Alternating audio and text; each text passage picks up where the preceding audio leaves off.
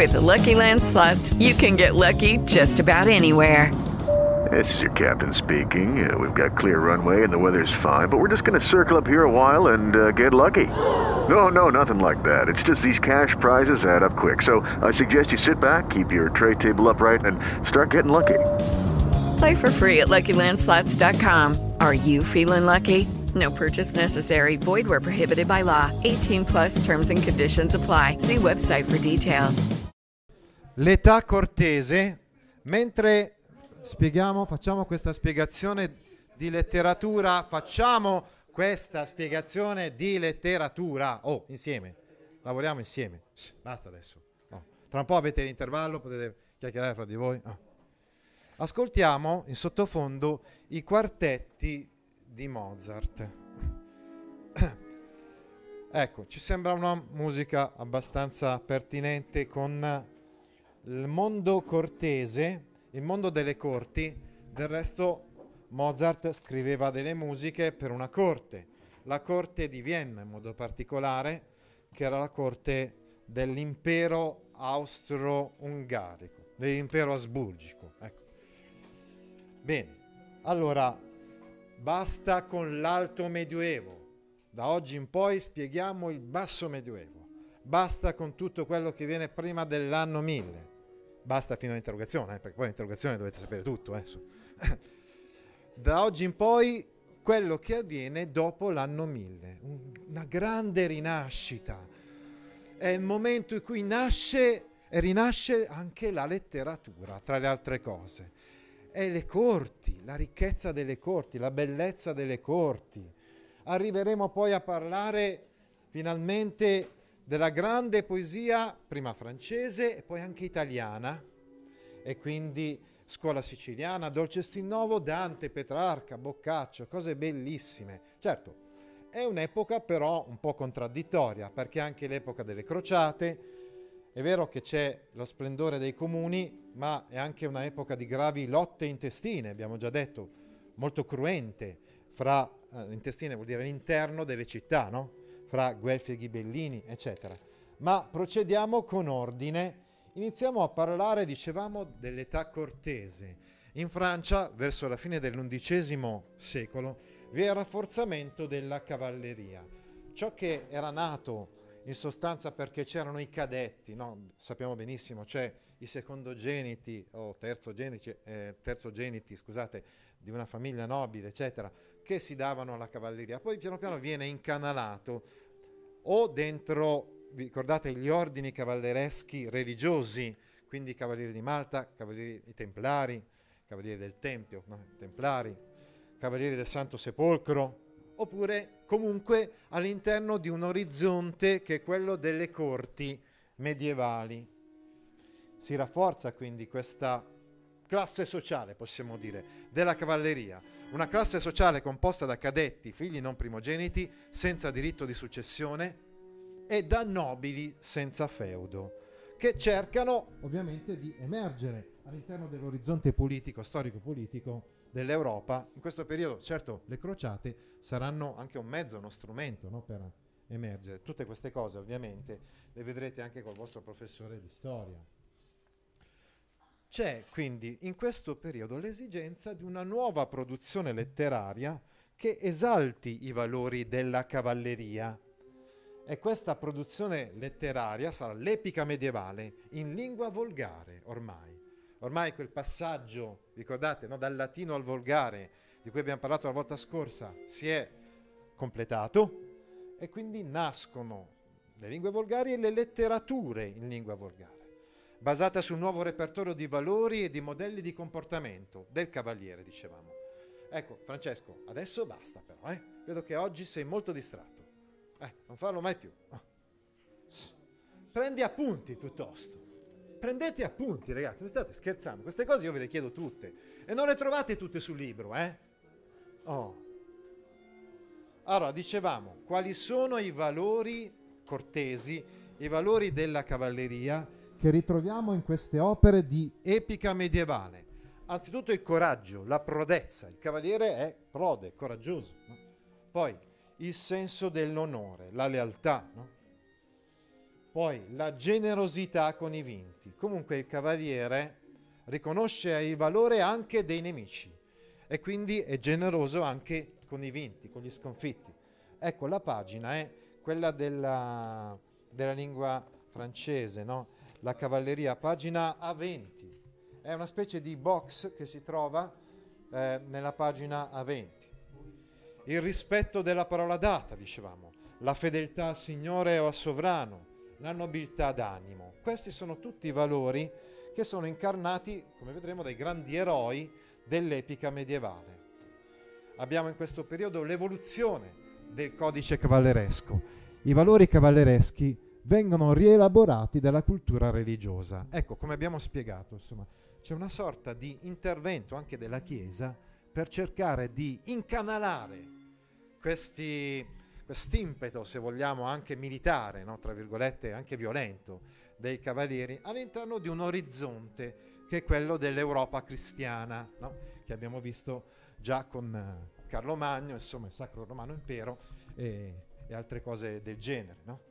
Il cavaliere deve impegnarsi, ecco, queste cose, scusate, le abbiamo spiegate anche in storia l'anno scorso, se ben vi ricordate. Il cavaliere deve impegnarsi al servizio dei deboli, degli oppressi, delle vedove, no? Quindi deve anche mh, incanalare, insomma, per scopi moralmente buoni e utili, no? Il suo impeto, il suo valore. La guerra deve avere come obiettivo la difesa della vera fede. Ahimè, qua c'è il discorso che qui abbiamo accennato, purtroppo, eh, insomma, all'epoca anche la Chiesa, il Papa, eccetera. Pensate a Urbano VI che dice andate a fare la crociata, no?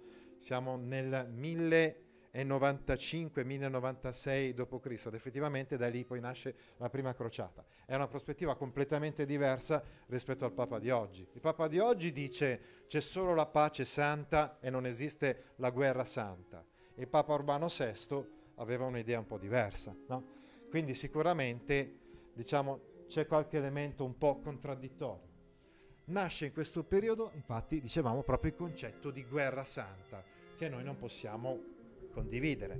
Però abbiamo già detto che questo comunque porterà a una sorta di legame, comunque, di contatto, insomma, con la cultura orientale, volente o nolente. Quindi le crociate da una parte e la reconquista dall'altra, cioè nel senso che la Spagna era in mano ai musulmani la riconquista è lento riappropriarsi del territorio della Spagna da parte di sovrani appunto spagnoli che si completerà solo nel 1492 però nel corso di questi secoli mano a mano pezzi del califfato insomma di Cordoba e di altri territori insomma, musulmani ritorneranno nelle mani dei cristiani. Anche questo sarà oggetto di un poema, il poema del Cantar del mio Cid. Quindi, le crociate, liberazione della terra santa dei musulmani, la riconquista liberazione della Spagna dal dominio arabo. Queste ispirano la composizione delle canzoni di gesta. In francese si dice chanson de geste. Qui nasce l'epica medievale. In lingua francese, cioè in lingua d'Oil, i poemi epici che esaltano le imprese eroiche dei cavalieri in difesa della fede cristiana. Dal codice cavalleresco all'ideale cor- cortese.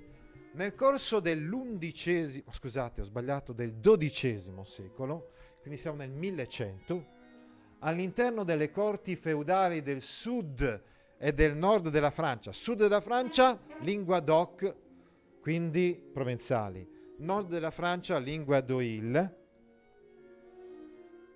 sopravvivono alcuni valori tipici del codice cavalleresco e si affermano nuovi modelli di comportamento più raffinati ed eleganti presso le corti provenzali a sud oppure la corte di Parigi a nord.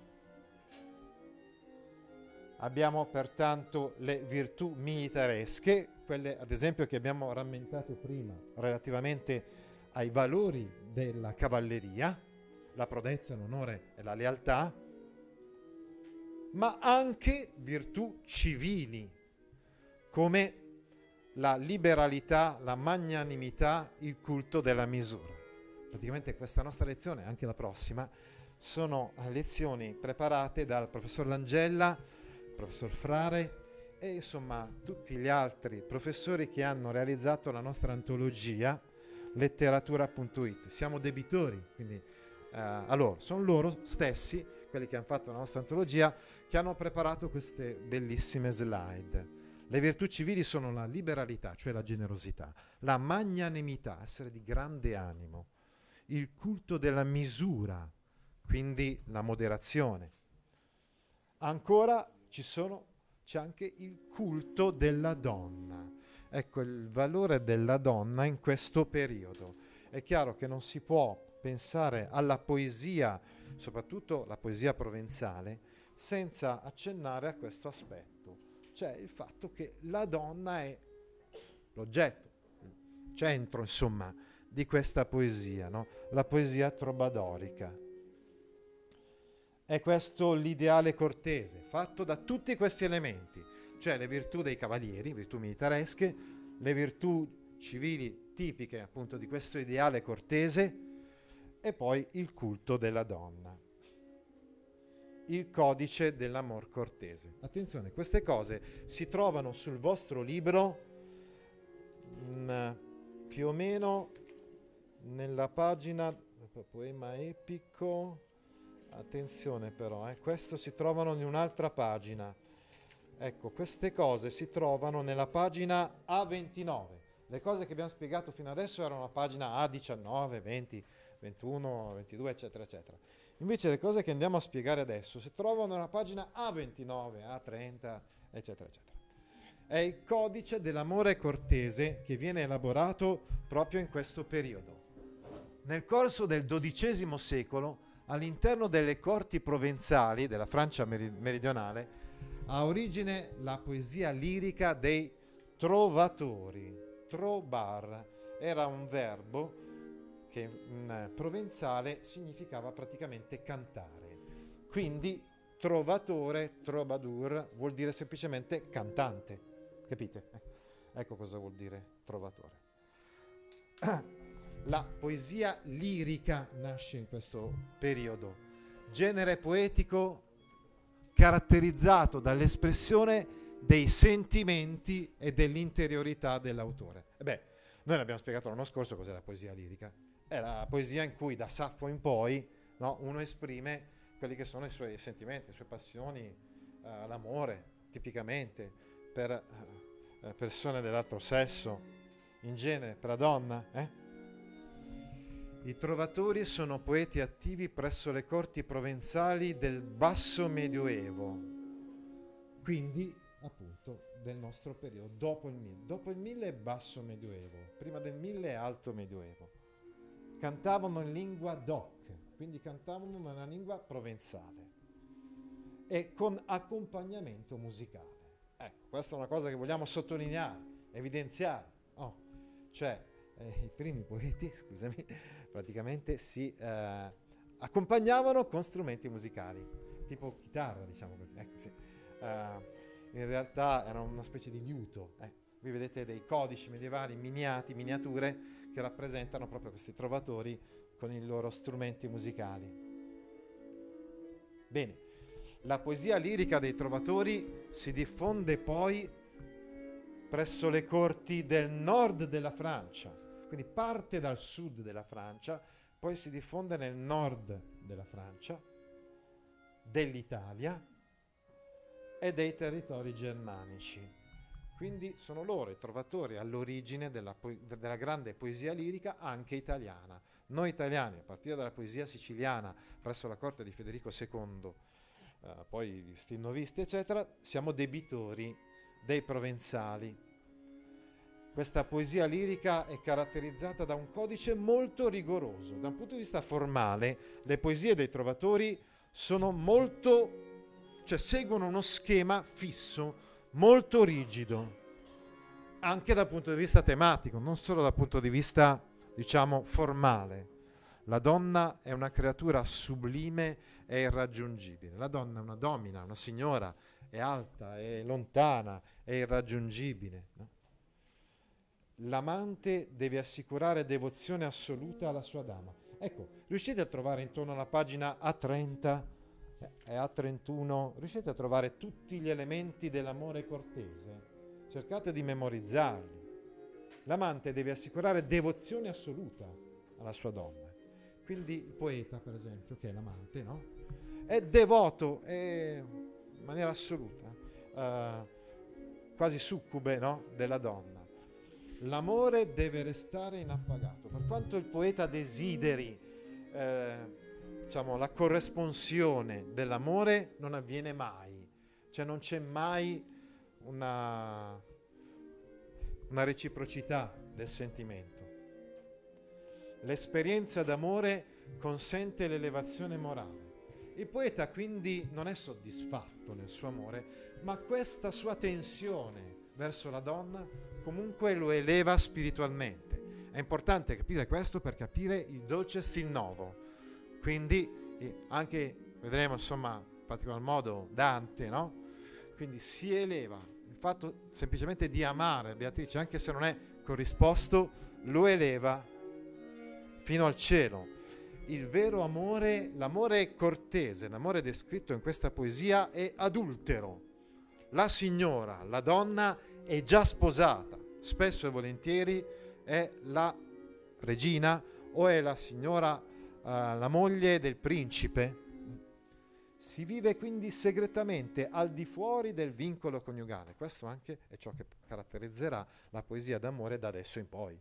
Cioè si tratta di una poesia che è slegata dal matrimonio e quindi questo sempre nella tradizione della poesia occidentale. L'amore è una passione esclusiva e totalizzante, cioè ti prende totalmente, prende totalmente l'essere, quindi il poeta, l'amante, tanto da che ha ripercussioni proprio anche a livello di è quasi una malattia, no? Vedremo soprattutto con Cavalcanti questo e non ne può assolutamente fare a meno e rappresenta un orizzonte totalizzato, questo lo vedremo soprattutto in Petrarca, cioè caratterizza la sua vita, la sua vita cambia da quel momento in poi, è, è, è l'elemento che caratterizza la sua vita. Ecco, se parliamo del mondo delle corti, sarebbe molto bello vedere anche i castelli che sono i luoghi eh, nei quali eh, si realizza questo mondo particolare, il mondo cortese, cioè il poeta viene ospitato, dal signore del castello e spesso um, come dire, le sue performance allietano uh, i, la corte, quindi i saloni di ricevimento delle corti dei castelli si riempiono in questo periodo di trovatori che talvolta anche passano da un castello all'altro. Qui abbiamo alcune immagini di alcuni di questi castelli, il castello di Gournau il castello reale di Tarascon, Tarascona, se non sbaglio siamo già nella Spagna settentrionale, e il castello di Château Renard. Château è una parola francese che vuol dire appunto castello. Bene, parliamo allora adesso di ciò che viene prodotto a livello di letteratura in questo periodo, cioè della poesia in età cortese. Anzitutto abbiamo detto l'epica, cioè le chanson de geste, le canzoni di gesta, che sono scritte soprattutto nella Francia del Nord, però in lingua d'Oil. Il tema principale è la guerra, in difesa della fede cristiana, come dicevamo, le crociate oppure la reconquista. Il repertorio di personaggi e di situazioni è, cos- è quello del cosiddetto ciclo carolingio, quindi la corte di Carlo Magno e i suoi paladini, Orlando, la chanson de Roland, scritta da Chrétien de eh, Troyes. No, scusate, ho sbagliato. Chrétien de Troyes scriverà altri poemi, no? Eh, buongiorno, buongiorno. Mi sono fermato a fare un saluto ai miei ragazzi. Eh. Eh, fa benissimo. Ecco. Oh, Ciao, eh. bisogna mantenere... No, no, no, do- dopo potete ritrovare senza problemi. Scherzi, questi eh, sono personaggi che, che non sono da perdere. Sono, tenere- ecco. Allora, stavamo dicendo quindi, il ciclo carolingio è quindi caratterizzato soprattutto dalla guerra, la guerra per la fede contro gli infedeli che sono i musulmani, Capite? La corte di Carlo Magno e Paladini. Eh? Ebbene, um, gli autori della epica medievale, quindi di questa chanson de geste, sono i giullari canterini, sono anche chiamati trovieri. Troviere è una parola in lingua d'Oil che è praticamente il sinonimo di trovatore in lingua doc, capite? Cioè il cantore, il cantante, insomma, che però si esprime in lingua d'Oil. La lingua d'Oil è antesignana del francese moderno. Oil sarebbe l'avverbio di affermazione da cui poi l'avverbio di affermazione attuale, oui, eh, insomma, uh, del francese moderno. Il pubblico è il popolo nelle piazze e nei mercati, mentre i trovatori hanno come pubblico soprattutto le corti, i castelli, i trovieri, quindi questi cantori di gesta epiche, eh, spesso eh, cantano nelle piazze e nei mercati. Anche il genere della narrativa è molto importante. Attenzione, il genere della narrativa dobbiamo tornare un attimo indietro per vedere queste cose dobbiamo andare alla pagina A21. Allora, l'epica è pagina A20, A19, 20. A metà di pagina A21 si parla del romanzo cortese. Il romanzo cortese sarebbe la narrativa, ecco. Il, in, sempre espressa in lingua d'Oil, nella Francia del Nord, ha come temi principali l'amore, l'avventura e la magia. Ecco perché ho sbagliato prima parlando di Chrétien de Troyes, perché Chrétien de Troyes è tipicamente un cantore di romanzi cortesi, quindi di narrativa. Infatti, qui siamo all'interno del ciclo bretone, che è diverso rispetto al ciclo carolingio.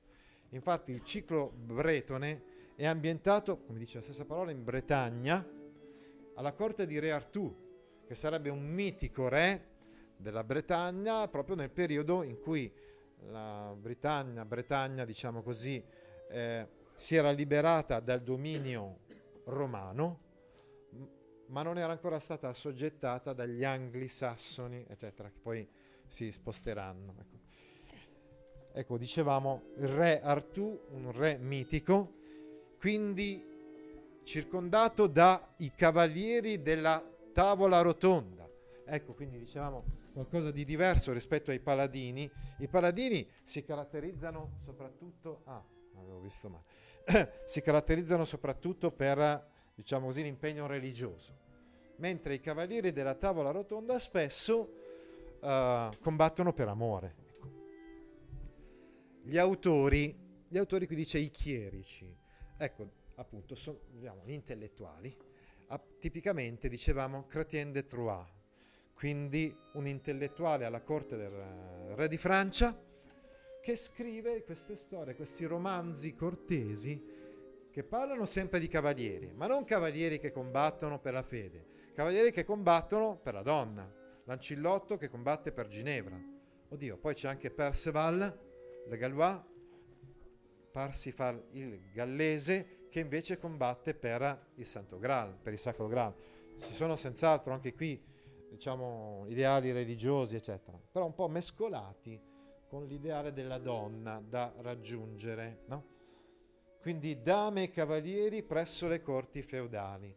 Appunto in quelle pagine là, A21 e A22, potete leggere di tutti questi poemi del ciclo bretone, ce ne sono pervenuti un 4 o 5 di Chrétien de Troyes, uno abbiamo già detto è l'Ancillotto eh, e Ginevra.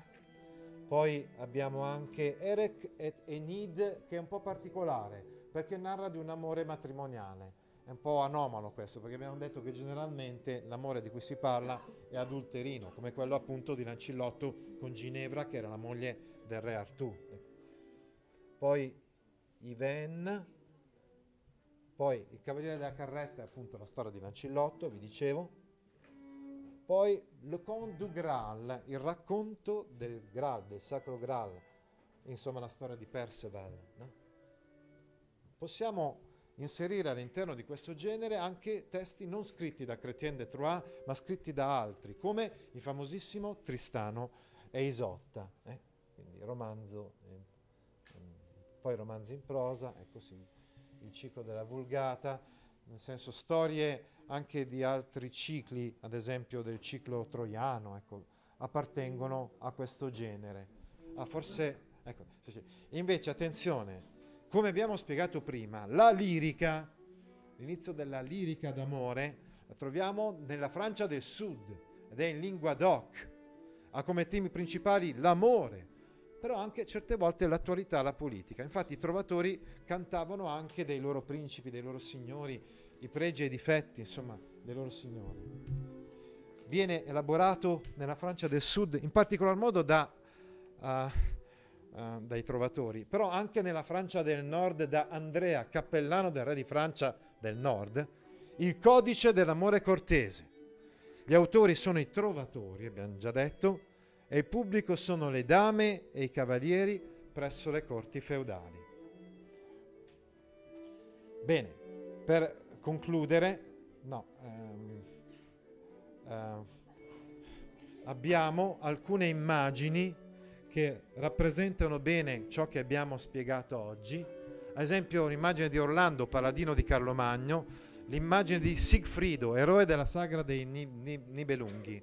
Ecco, questa è una sagra germanica che ha Sigfrido, è il protagonista del Cantare dei Nibelunghi, che un, sempre appartiene all'epica medievale, però in lingua diciamo, tedesca, diciamo, è il primo poema germanico. Mentre il Cid Campiador, vale a dire Rodrigo Diaz de Vivar, un personaggio storico vissuto intorno al 1200, 1100-1200, che è stato uno dei fautori della Reconquista, cioè della, della ripresa della, della, Spagna da parte della, dei, dei, degli spagnoli rispetto alla, ai musulmani. Attenzione, io suggerirei adesso di terminare qua la nostra lezione. Vi chiedo se avete delle domande e poi la prossima slide la riserviamo per eh, l'ora successiva. Eh? Lucky Land Casino asking people what's the weirdest place you've gotten lucky? Lucky? In line at the deli, I guess? Aha, in my dentist's office. More than once, actually. Do I have to say? Yes, you do. In the car before my kids' PTA meeting. Really? Yes. Excuse me, what's the weirdest place you've gotten lucky? I never win and tell. Well, there you have it. You can get lucky anywhere playing at LuckyLandSlots.com. Play for free right now. Are you feeling lucky? No purchase necessary. Void where prohibited by law. 18 plus. Terms and conditions apply. See website for details.